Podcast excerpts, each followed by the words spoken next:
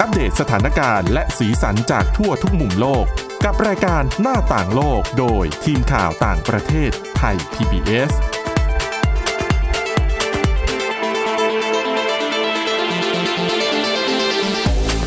สวัสดีครับ ต้อนรับคุณผู้ฟังสู่รายการหน้าต่างโลกกับทีมข่าวต่างประเทศไทย PBS นะครับ วันนี้อยู่กับคุณกรีนจิรวัตรมาสุขและผมก้าวพงศธรสุขพงศ์ครับ ครับผม สวัสดีฮะ วันนี้ยังมีหลากหลายเรื่องราวนำมาเล่าให้คุณผู้ฟังได้ฟังกันนะครับ มีทั้งเรื่องของโควิด -19 สายพันธุ์อินเดีย B1617 ที่ตอนนี้ไม่ได้พบแค่ในอินเดีย แต่ว่ากระจายไปในหลายประเทศครับทั่วโลกผมแล้วนะครับ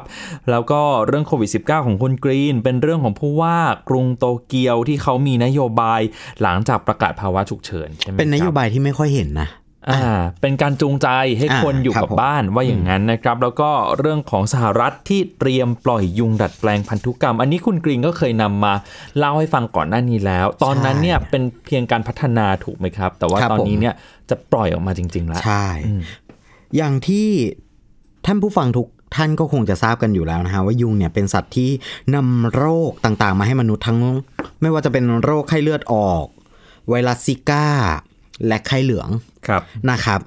ต่างก็มียุงเป็นพาหะกันทั้งนั้นนะฮะที่ส่งผลกระทบรอบโลกแล้วก็ยากที่จะควบคุมด้วยสหรัฐอเมริกาเนี่ยจึงได้มีการดัดแปลงพันธุกรรมยุง เพื่อไปยับยั้งการแพร่ขยายพันธุ์ยุงตัวอื่น แล้วก็รวมถึงผลที่จะได้เนี่ยก็คือการลดการระบาดโรคได้นะฮะแล้วก็ได้อนุมัติ ปล่อยในเกาะฟลอริดาคีแล้วครับหลังจากมีการวางแผนมาหลายปี ซึ่งก่อนหน้านี้อย่างที่คุณก้าวบอกว่าผมก็เคยเอามาเล่าแล้วว่าเนี่ยมันจะมีการวางแผนแล้วก็ปล่อยอย่างนี้นะนู่นนี่นั่นนะ มันจะส่งผลอย่างนี้ วันนี้เราก็เลยนำข่าวนี้มานำเสนออีกครั้งหนึ่งโดยโปรเจกต์นี้เนี่ยได้เอ่อได้รับรองจากสำนักงงานคุ้มครองสิ่งแวดล้อมของอเมริกาหรือว่า EPA นะฮะ ในการปล่อยยุงดัดแปลงพันธุกรรมกว่า 750 ล้านตัว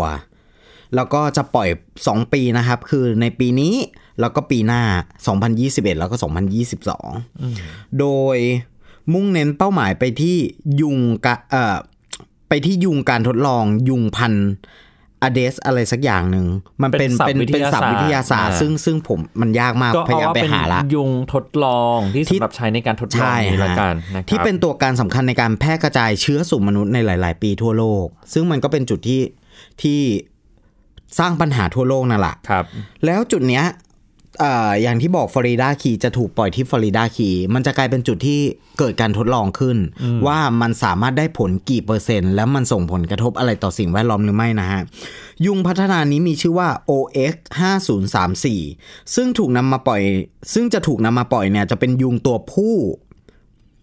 ทำไมถึงจะต้องเป็นยุงตัวผู้อ่าสงสัยเหมือนกัน ยุงตัวผู้เนี่ย ไม่กินเลือดมนุษย์ ไม่กัดมนุษย์อ๋อครับ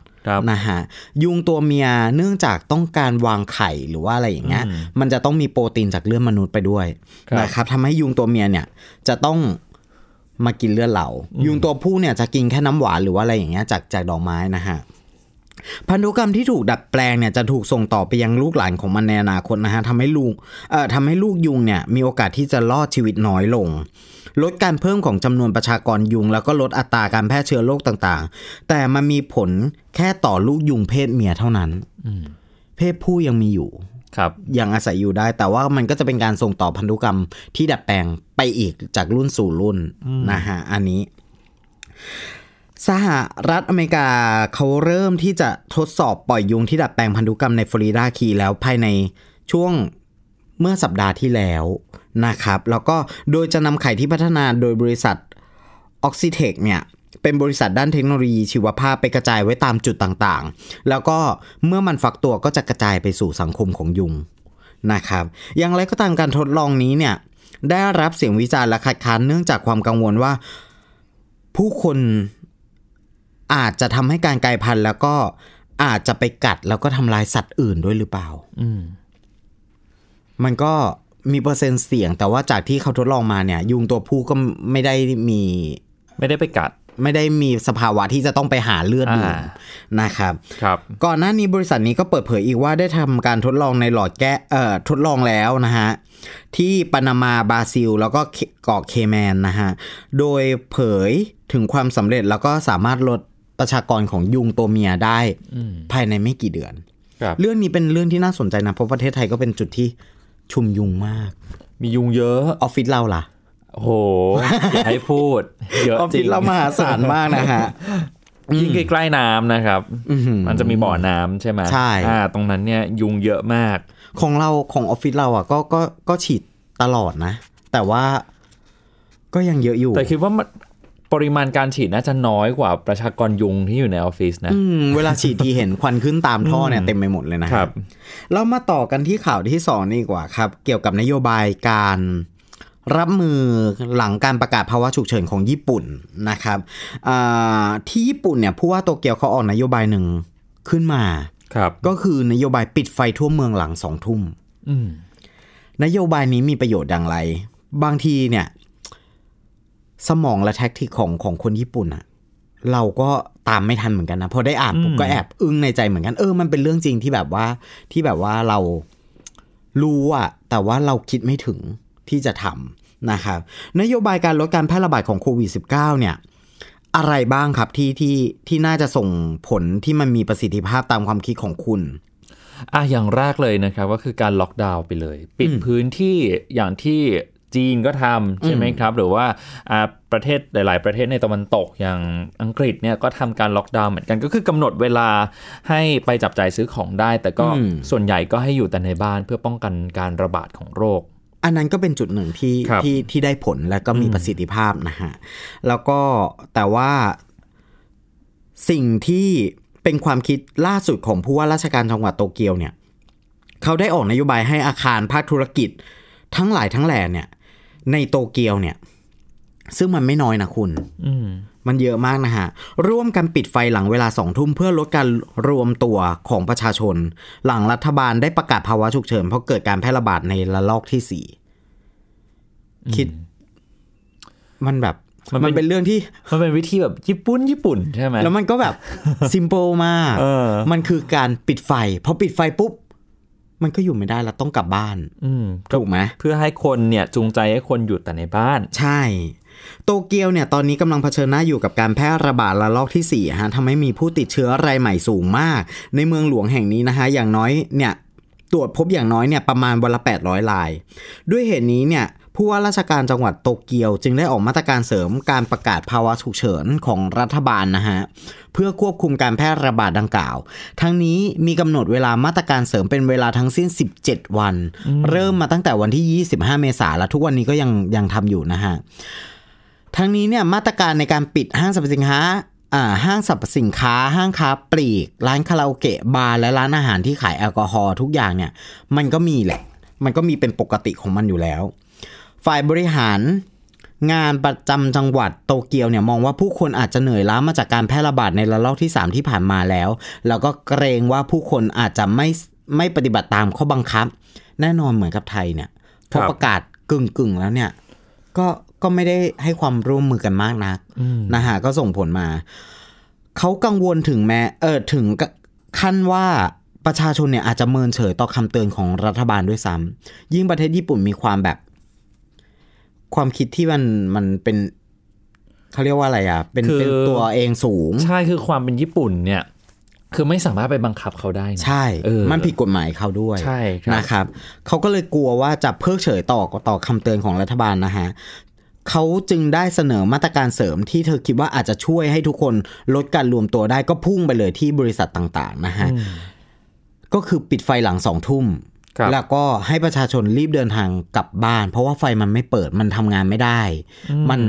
คอมพิวเตอร์ไม่มีไฟให้ใช้อยู่แล้วนะฮะ โดยมาตรการปิดไฟหลังสองทุ่มนี้รัฐบาลท้องถิ่นโตเกียวเนี่ยได้ขอความร่วมมือจากห้างร้าน และครับภาคธุรกิจต่างๆ รวมถึงอาคารทั่วกรุงโตเกียว ให้ปิดไฟเมื่อนาฬิกา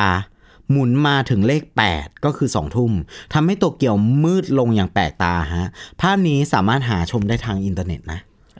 มีภาพที่ปล่อยออกมาเยอะแยะก็คือมากถมายนนหนทางเนี่ยมืดไปหมดเลย มืดไปหมดเลย มืดเหมือนเป็นคืนเดือนดับ คือคุณกรีนผมเคยจริง ๆ เราเคยทำวิเคราะห์เรื่องนี้ด้วยนะครับ เรื่องของญี่ปุ่นเนี่ยเขาบอกว่าจริง ๆ แล้วการประกาศสถานสถานการณ์ฉุกเฉินของญี่ปุ่นเนี่ยก็ไม่ได้สามารถไปบังคับคนให้อยู่แต่ในบ้านได้ เพราะฉะนั้นเขาจะใช้วิธีว่า เหมือนเป็น peer pressure อะครับอให้คนในสังคมกดดันกันเอง อืมอืมอันนั้นก็เป็นวิธีที่แบบน่าสนใจนะ ครับ แต่ต้องใช้กับประเทศที่เขาเรียกว่าอะไรมีวินัยสูง ใช่ เขาก็จะร่วมกันกดดัน เพราะฉะนั้นเนี่ย ทุกคนจะระวังตัวอ่านะครับอ่าเขาบอกว่าเวลาที่มันปิดไฟทั้งหมดเนี่ย ความจริงแล้วไฟจากเสาไฟทางเดินต่างๆ เนี่ยยังเปิดอยู่นะคุณครับแต่ตัวอาคารบ้านเรือนต่างๆ เนี่ย ตัวอาคารที่เป็นธุรกิจห้างร้านต่างๆ เนี่ย มันดับลงพอมันดับลงปุ๊บมันมืดไฟแค่ส่องสว่างทางเดินเนี่ยมันมันไม่ได้มากพอ แต่ก็ก็พอที่จะเห็นแล้วก็เดินทางกลับบ้านได้อย่างปลอดภัยเนี่ยแหละอืมการปิดไฟสถานที่ต่างๆ ไม่ว่าจะเป็นโตเกียวทาวเวอร์สะพานสายรุ้งโตเกียวสกายทรี วัดเซนโซจิ แล้วก็มีอีกต่างๆ มากมายเลยนะ ต่างลดแสงไฟลงจนมืดสนิท อย่างไรก็ดีเนี่ยยังคงมีประชาชนที่ฝ่าฝืนมาตรการเป็นจำนวนมาก อาทิผู้คนที่นำแอลกอฮอล์ออกมาดื่มตามท้องถนน ทั้งๆที่บาร์ต่างๆ ปิดให้บริการแล้วอ่าแต่มันก็ไม่ได้ผิดกฎหมายของเขาไงใช่อ่าทั้งนี้ที่ว่าการเมืองโตเกียวเนี่ยก็ได้ส่งเจ้าหน้าที่พนักงานออกประกาศ ขอความร่วมมือให้ประชาชนเนี่ยเดินทางกลับบ้านแล้วก็หลีกเลี่ยงการดื่มแอลกอฮอล์ตามท้องถนน เพื่อลดความเสี่ยงในการแพร่ระบาดของโควิด -19 แล้วก็ที่ว่าการเมืองโตเกียวเนี่ยกำลังพิจารณาเพิ่มเติมมาตรการควบคุมประชาชนด้วยครับอ่าโดยเฉพาะอย่างยิ่งเมื่อโตเกียวเริ่มเข้าใกล้พิธีเปิดโอลิมปิกอืมที่จะมาถึงในอีก 3 เดือนข้างหน้าประมาณประมาณนะฮะโต๊ะข่าวกีฬาของต่างประเทศเนี่ยก็ยกเลิกการไปนะอะคือตอนแรกเขาเตรียมจะไปเกาะติด ใช่ เตรียมงบประมาณที่เตรียมแข่งเลยนะครับ ใช่อืมแต่ว่าสถานการณ์การแพร่ระบาดมันสูงมากในในญี่ปุ่น เพราะฉะนั้นเนี่ยก็เลยถอนตัว คือตอนเนี้ยจำนวนผู้ติดเชื้อก็กลับมาเพิ่มขึ้นอีกครั้งหนึ่งก็เลยเป็นสาเหตุที่ทำให้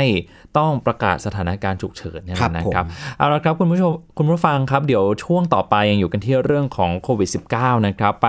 จับตาโควิด -19 สายพันธุ์อินเดีย B1617 กันบ้างว่า ตอนนี้กระจายไปในหลายประเทศทั่วโลกแล้วครับ หน้าต่างโลกโดยทีมข่าวต่างประเทศไทย PBS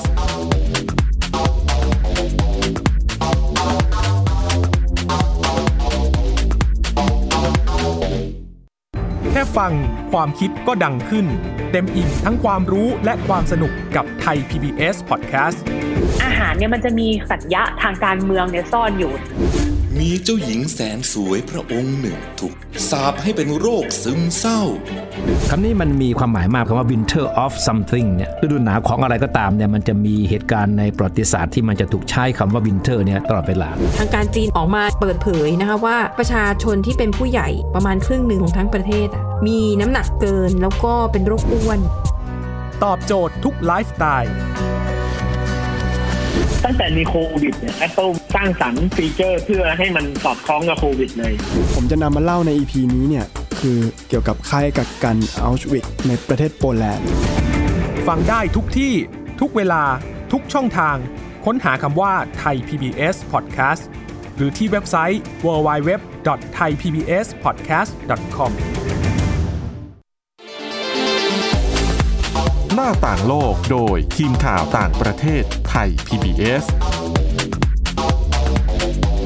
กลับมาที่ช่วงที่ 2 ของรายการหน้าต่างโลกนะครับ ช่วงนี้ชวนคุยกันต่อเรื่องของโควิด -19 สายพันธุ์อินเดียครับ คุณผู้ฟังเพราะว่าเป็นสายพันธุ์ที่หลายประเทศตอนนี้จับตามองอย่างมากนะครับ ถึงแม้ว่าจะยังไม่ได้อยู่ในบัญชีสายพันธุ์ที่ต้องเออเป็นห่วงหรือว่ากังวลเป็นพิเศษหรือว่า VOC เวลาไปอ่านในเอ่อ บทความภาษาอังกฤษเนี่ยแต่ว่าก็ถือว่าเป็นสายพันธุ์ที่หลาย ๆ ประเทศกำลังเฝ้าระวังอย่างใกล้ชิดนะครับ เพราะว่าตอนนี้สายพันธุ์อินเดียไม่ได้อยู่แค่ในอินเดียแล้วนะครับ แต่ว่ายังแพร่กระจายไปในหลายประเทศทั่วโลกโอเคแหละ ส่วนหนึ่งก็เป็นการไปกับผู้ติดเชื้อที่เป็นนักเดินทางจากต่างประเทศ ยังไม่ได้เข้าไปแพร่ระบาดในชุมชนของประเทศนั้น ส่วนใหญ่ก็จะถูกตรวจพบ ที่สนามบินก่อนนะครับ อย่างในแถบอาเซียนก็มี แต่ตอนนี้เนี่ยถ้าคุณผู้ฟังไปดูแผนที่ของเออฐานข้อมูลพันธุกรรมโควิด -19 เนี่ยจริง ๆ เขาไล่เรียงมาเป็นตารางนะครับ แต่พอดีก่อนหน้านี้ผมตีออกมาเป็นแผนที่เลยจำได้ไหมคุณกรีนว่าครับผมมันมีโซนไหนบ้างจะเห็นเลยนะครับ ว่าตอนนี้เนี่ยเชื้อโควิด -19 สายพันธุ์อินเดีย แพร่กระจายไปไกลนะครับไม่ว่าจะเป็นอเมริกาเหนือก็จะมีสหรัฐ มีแคนาดา มีอเมริกากลาง แล้วก็ในแถบแคริบเบียน ในยุโรป ในตะวันออกกลางมาจนถึงเอเชียแปซิฟิกด้วย แล้วก็รวมถึงอาเซียนของเราก็มีอย่างน้อย 4 ประเทศที่พบผู้ติดเชื้อสายพันธุ์นี้แล้วนะครับส่วนใหญ่ก็เป็นคนที่เดินทางเข้าไปในประเทศแล้วก็มาจากอินเดียเนี่ยแหละ ทีนี้อินเดียสหราชอาณาจักร สหรัฐและสิงคโปร์อาจจะรวมออสเตรเลียไปด้วยถือว่าเป็น 5 ประเทศที่ทำการถอดรหัสทางพันธุกรรมได้มากนะครับ ก็เลยทำให้พบสายพันธุ์นี้เนี่ยเยอะ ส่วนใกล้ๆบ้านเราอย่างมาเลเซียหรือว่ากัมพูชา ก็พบโควิด -19 สายพันธุ์อินเดียประเทศละ 1 เคสนะครับมาจากผู้ที่เดินทางมาจากต่างประเทศ กัมพูชาข้อมูลอาจจะยังไม่ชัดเจนมากนักนะครับ แต่ว่ามาเลเซียเนี่ยพบในผู้ติดเชื้อเป็นพลเมืองของอินเดียที่เดินทางไปยังมาเลเซียแล้วก็ไปตรวจคัดกรอง ไปพบที่สนามบินนานาชาติกัวลาลัมเปอร์นะครับ เนี่ยแหละครับเป็นสาเหตุว่าทำไมหลายประเทศถึงต้องใช้มาตรการจำกัดการเดินทางของนักท่องเที่ยว จากอินเดียจำกัดการเดินทางของพลเมืองชาวอินเดียที่เดินทางไปยังประเทศนั้นๆโดยตรงนะครับอาจจะกำหนดระยะเวลาเอาไว้อย่างของ บ้านเราเนี่ยก็จำกัดการเดินทางเหมือนกันนะครับคุณกรีนครับผมเมื่อประมาณสัปดาห์ 2 สัปดาห์ที่แล้วก็มีมาตรการนี้ออกมา ทีนี้รายงานของสื่อหลายสำนักเนี่ยชี้ให้เห็นว่าจริง ๆ ประเทศที่พบสายพันธุ์อินเดีย อาจจะมีมากกว่า 28 ประเทศตามรายงานของ GZ หรือว่าระบบฐานข้อมูลพันธุกรรมโควิด -19 นะครับ ถ้าเราไปดูมี 2 ประเทศที่น่าสนใจด้วยกันก็คืออินโดนีเซียก็อยู่ในอาเซียนอีกนั่นแหละครับ พบสายพันธุ์อินเดียเป็นผู้ติดเชื้อ 2 คนนะครับไปพบที่กรุงจาการ์ตาเขาไปพบได้อย่างไร คือการไปพบเนี่ยเกิดจากการเก็บตัวอย่างไปถอดรหัสทางพันธุกรรมนะครับ แต่รัฐมนตรีสาธารณสุขของอินโดนีเซียก็ไม่ได้ชี้แจงรายละเอียดว่า ต้นตอของสายพันธุ์นี้มาจากไหนมาจากคนในประเทศ หรือว่ามาจากคนที่เดินทางมาจากต่างประเทศ มีกกรณีหนึ่งที่ญี่ปุ่น อันนี้ก็น่าสนใจไม่แพ้กันนะครับ คือญี่ปุ่นเนี่ยเขาพบผู้ติดเชื้อโควิด -19 สายพันธุ์อินเดีย 21 คน อันนี้เป็นตัวเลขเมื่อวันที่ 26 เมษายนที่ผ่านมานะครับ 20 คนแรก เป็นคนที่เดินทางมาจากต่างประเทศไปตรวจพบ ที่สถานกักโรคภายในสนามบิน เพราะฉะนั้นกลุ่มนี้ก็ถือว่าปลอดภัยยังไม่ได้เข้าไปอยู่ในชุมชนเป็นวงกว้างนะครับ ส่วนอีกคนหนึ่งคนนี้น่าสนใจครับคุณผู้ฟัง เพราะว่าเป็นผู้หญิงอายุประมาณ 80 ปี คุณยายคนนี้ไม่ระบุสัญชาตินะครับ รู้แต่เพียงว่าอาศัยอยู่ในกรุงโตเกียว แต่ไม่เคยมีประวัติเดินทางไปต่างประเทศมาก่อน ผมคุยกับคนไทยในญี่ปุ่นเนี่ยเขาก็ตั้งข้อสังเกตเหมือนกันว่ามันมีความเป็นไปได้หรือไม่ ที่จะมีผู้ติดเชื้อโควิด -19 สายพันธุ์อินเดียเข้าไปในญี่ปุ่นก่อนหน้านี้แล้วก็นำเอาเชื้อไปแพร่ในชุมชนแล้ว โดยที่หลายคนไม่รู้ตัว แต่ว่าแจ็คพอตไงครับ มาเจอที่คุณยายคนนี้ แล้วก็พบว่าคุณยายคนนี้เนี่ยไม่เคยเดินทางหรือว่ามีประวัติการเดินทางไปต่างประเทศก็คือ อยู่แต่ในญี่ปุ่นตลอดเวลานะครับ ซึ่งถ้าคุณผู้ฟัง ดูจากที่ผมเล่าให้ฟังเนี่ยนะอยากจะตีออกมาเป็นภาพให้คุณผู้ฟังได้เห็นนะครับ คือมันจะมีประเทศสีเหลืองเนี่ยกระจายไปอยู่ทั่วทุกมุมโลกเลย เรื่องนี้ก็ยิ่งตอกย้ำให้เห็นนะครับว่าจริง ๆ แล้วโควิด -19 หรือว่าโรคระบาดเนี่ยมันไม่มีพรมแดน แล้วก็สามารถแพร่กระจายไปได้ทุกประเทศทั่วโลก ยิ่งประเทศไหนมีอัตราการติดเชื้อสูงมาก ก็มีความเป็นไปได้ที่ เชื้อจะแพร่กระจายไปสู่ประเทศอื่น ๆ มากขึ้นด้วย อย่างเช่น ในช่วงนี้เนี่ยอย่างที่เราทราบกันดีก็คืออินเดียเกิดการระบาดหนักมากถูกไหมครับคุณกรีน คือผู้ติดเชื้อผู้เสียชีวิตผู้ติดเชื้อเนี่ยรายวันก็เป็นหลักแสนเลยนะ3 0 0แสนคนไม่ต่ำกว่านั้นนะครับ ส่วนผู้เสียชีวิตก็หลักพันประมาณ 2,000-3,000 คน เพราะฉะนั้นอัตราการติดเชื้อในอินเดียมันก็ย่อมส่งผลกระทบต่อประเทศอื่นๆ ที่อยู่รายล้อมดีไม่ดีเนี่ยไปไกลด้วยนะครับเราจะเห็นว่ามันไม่มีพรมแดน เพราะว่ามันแพร่กระจายไปได้ผ่านการเดินทางเนี่ยแหละ เพราะว่าตอนนี้ก็ต้องยอมรับว่าบางประเทศก็เริ่มมีเที่ยวบินต่างๆ ที่เข้าไปถึงประเทศนั้นแล้วนะครับ ไม่เช่นนั้นเราก็คงไม่เห็นว่าไปพบผู้ติดเชื้อโควิด -19 สายพันธุ์อินเดียในอังกฤษบ้าง ในแคนาดาในสหรัฐบ้างนะครับ อันนี้ก็เป็นสิ่งที่เราต้องเฝ้าระวังเหมือนกัน ทีนี้คำถามก็คือเราจะ รับมือกับเชื้อกลายพันธุ์ได้อย่างไร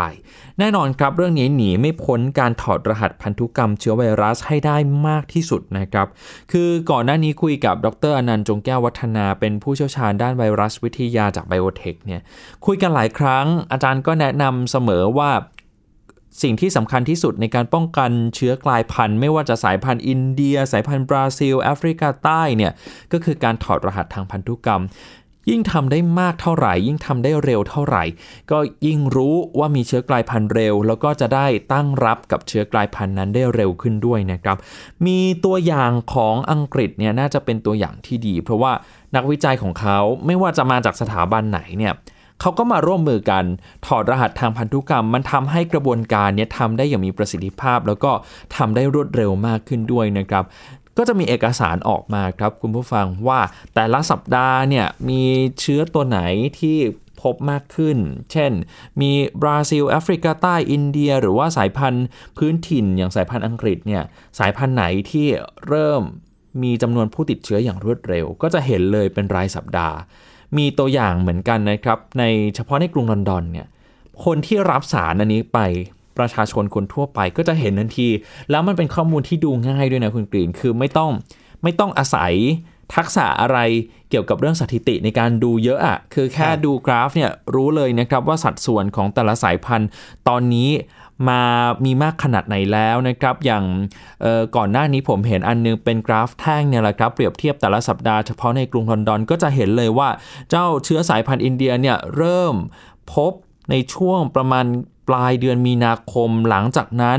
ตัวกราฟที่แทนเชื้อสายพันธุ์อินเดียก็จะกว้างขึ้นเรื่อยๆ หมายความว่าจำนวนผู้ติดเชื้อสายพันธุ์อินเดียเนี่ยกำลังเพิ่มขึ้นอย่างรวดเร็วนะครับในขณะที่สายพันธุ์อื่นๆ ก็ยังมีแนวโน้มการเติบโตแต่ว่าไม่ได้เพิ่มขึ้นอย่างมีนัยสำคัญขนาดนั้น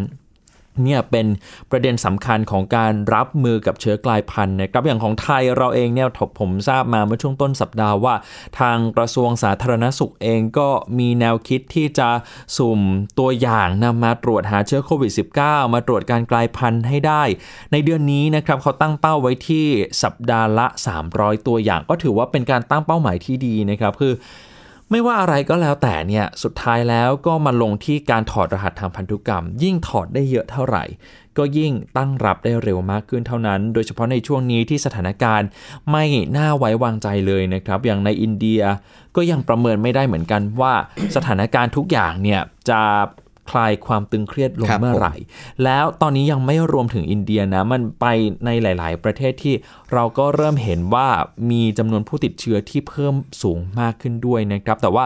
โอเคแหละก่อนหน้านี้อย่างที่เคยบอกคุณผู้ฟังไปนะครับว่าผมคุยกับอาจารย์อนันต์อาจารย์อนันต์เองก็บอกว่าการที่จะมีเชื้อกลายพันธุ์สายพันธุ์ต่างๆ แพร่เข้ามาเนี่ยมันไม่จำเป็นที่จะต้องผ่านประเทศ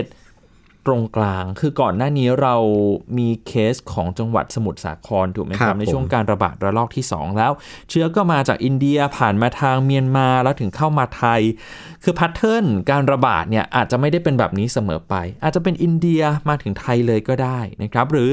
อาจจะเป็นจากประเทศอื่นที่มีการแพร่กระจายของเชื้อสายพันธุ์อินเดียเป็นวงกว้างเนี่ย ตรงมาถึงไทยเลยก็ได้ เช่น อังกฤษมาไทยเลย สหรัฐมาที่ไทยเลยเห็นไหมครับ เพราะว่ามันไม่จำเป็นที่จะต้องผ่านตัวกลางก่อน ไม่จำเป็นที่จะต้องเริ่มต้นจากอินเดียเสมอไปด้วยซ้ำเพราะฉะนั้นนอกจากเรื่องของการถอดรหัสทางพันธุกรรมแล้ว การป้องกันตัวเองของเราเนี่ยก็มีส่วนสำคัญด้วยนะคุณกรีน ครับ ตอนนี้ผู้ดำเนินรายการผู้ประกาศ ก็เริ่มใส่หน้ากากอนามัย สวมหน้ากากอนามัยเป็นตัวอย่าง ให้คุณผู้ชม คุณผู้ฟังได้เห็นกันแล้วนะครับว่ามีความสำคัญมาก แต่นอกเหนือจากการสวมหน้ากากอนามัยก็คือการล้างมืออย่างสม่ำเสมอ รักษาระยะห่างอันนี้เป็นสิ่งสำคัญมาก คงจะได้บทเรียนจากในหลาย ๆ ประเทศนะครับ โดยเฉพาะในอินเดียเนี่ยเป็นตัวอย่างที่เห็นได้ชัดเจน ถึงเรื่องของการเพิกเฉยต่อการปฏิบัติตามมาตรการด้านสาธารณสุขนะครับคุณกรีน เพราะว่า มีงานเทศกาลต่างๆ ในหลาย ๆ ครั้งก็ไม่ได้รักษาระยะห่างมากพอก็คือไปอัดแน่นเบียดเสียดกันยิ่งเป็นการแพร่เชื้อเป็นการเพิ่มโอกาสให้กับการแพร่เชื้อได้มากยิ่งขึ้น นักการเมืองหลายคนในช่วงที่มีการระบาดหนักในอินเดียเนี่ยก็ยังหาเสียงต่อเนื่องนะครับ แล้ววิธีการหาเสียงของเขาก็ไปจัดการรวมตัวกันของผู้สนับสนุน หลักร้อยคนเลยนะครับ อย่างก่อนหน้านี้เมื่อสัปดาห์ที่แล้วเนี่ยก็มีในรัฐทางภาคใต้ของอินเดียเนี่ยไปจัดการหาเสียงเลือกตั้งท้องถิ่น แล้วก็ไปรวมตัวกันเป็นหลักร้อยคนเลยก็ถูกวิพากษ์วิจารณ์อย่างหนักเหมือนกันบนโลกออนไลน์ อันนี้ครับอันนี้แหละครับประเด็นประเด็นเหล่านี้ถือว่าเป็นตัวอย่างสำคัญมากเป็นบทเรียนสำคัญที่ประเทศในภูมิภาคใกล้เคียงของเราเนี่ยเคยเจอมาแล้ว แล้วเราก็สามารถนำมาปรับใช้เพื่อเฝ้าระวังการแพร่กระจายของครัโคบวิดผม -19 ได้นะครับ เพราะว่าคือสิ่งสำคัญอีกอย่างหนึ่งก่อนจะจบก็คือเรื่องของการปล่อยให้ติดเชื้อมากๆเนี่ยก็ยิ่งมีโอกาสที่จะเพิ่มการกลายพันธุ์ของเชื้อได้มากขึ้นด้วย อันนี้ก็เป็นสิ่งที่ทางภาครัฐ ภาคประชาชนอาจจะต้องใช้วิธีการแก้ปัญหามาเจอคนละครึ่งทาง ฉีดครับวัคซีนผมให้ได้ครอบคลุมมากที่สุดด้วยนะครับก็เป็นอีกวิธีหนึ่งในการป้องกันเหมือนกันส่วนประชาชนก็ป้องกันตัวเองให้ได้มากที่สุด ถ้าจำเป็นก็คือ work from home หรือว่าทำงานที่บ้านเป็นหลักอืมอันนะครับนี้จริงหลีกเลี่ยงฮะการออกจากบ้านก็จะช่วยลดการแพร่กระจายของเชื้อได้เหมือนกัน ก็เป็นกำลังใจให้ ทุกๆ คนที่ตอนนี้อาจจะทุกๆส่วนต้อง work from home นะครับ คือเข้าใจแหละว่าอาจจะมีภาวะความเครียดเกิดขึ้นครับนะครับผมแต่ว่าก็จะต้องผ่านช่วงเวลานี้ไปด้วยกันนะครับ เอาละครับสำหรับคุณผู้ฟังที่สนใจติดตามฟังประเด็นเรื่องราวต่างๆ รอบโลกย้อนหลังเนี่ยสามารถรับฟังได้ที่พอดแคสต์นะครับ search ชื่อรายการหน้าต่างโลกก็เลือกประเด็นที่น่าสนใจได้เลย ช่วงนี้เรายังคงเกาะติดเรื่องของโควิด -19 อย่างต่อเนื่องนะ ไม่ใช่แค่ในพอดแคสต์แต่ว่า